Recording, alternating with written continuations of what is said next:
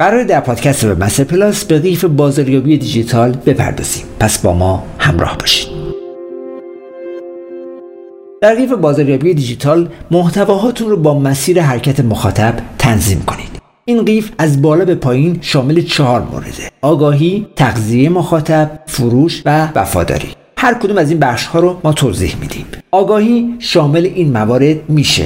در این مرحله باید حواستون به جستجوی بازدید کننده باشه. اغلب بازدید کنندگان در این قسمت با واژه های چگونه چطور راهنما به دنبال نیازشون میگردن و هدف اصلی شما در این مرحله جذب و هدایت بازدید کنندگان به مراحل پایینی قیف بازاریابیه که شامل شبکه های اجتماعی رایگان و غیر رایگان جستجوی ارگانیک انتشار خارجی که شامل نویسندگی مهمان و ساخت لینک اینفلوئنسر و تبلیغات کلیکی.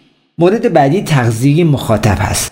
معمولا مخاطبان پس از ورود به سایتتون به صورت دقیق و متمرکز محصول و خدمات رو مورد بررسی قرار میدن. در این مرحله باید کاری کنین که بازدید کنندگان به مخاطب شما تبدیل بشن. کاری کنین که قبل از اینکه موضوع مورد نظر خودشون رو در گوگل جستجو کنن به سایت شما سر بزنن.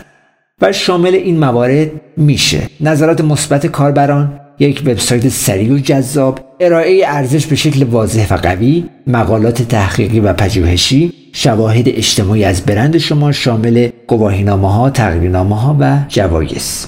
مورد بعدی فروش هستش.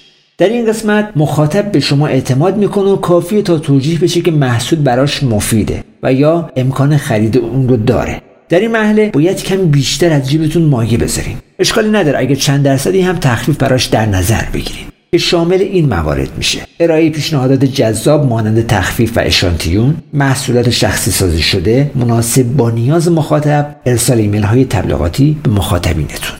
و در پایان مورد آخر وفاداری هستش. بر اساس قانون 820 بیشترین درآمد شرکت از 20 درصد از مشتریان حاصل میشه. به همین جهت حفظ و نگهداری از مشتریان ثابت بسیار حیاتیه. شما باید با حفظ ارتباط با مشتری کاری کنید که احساس فریب خوردگی نکنه و حتی شما رو به دیگران هم معرفی کنه که شامل این موارد میشه. مقالاتی تهیه کنید که نحوه استفاده از کالا رو بیان کنه. طرحهای ویژه مشتریان رو ارائه بدید باشگاه مشتریان رو راه اندازی کنید استفاده از برنامه های قدردانی از مشتریانی که چندین خرید رو انجام دادن. با وب پلاس همراه ما باشید. به بسرپلاس.ir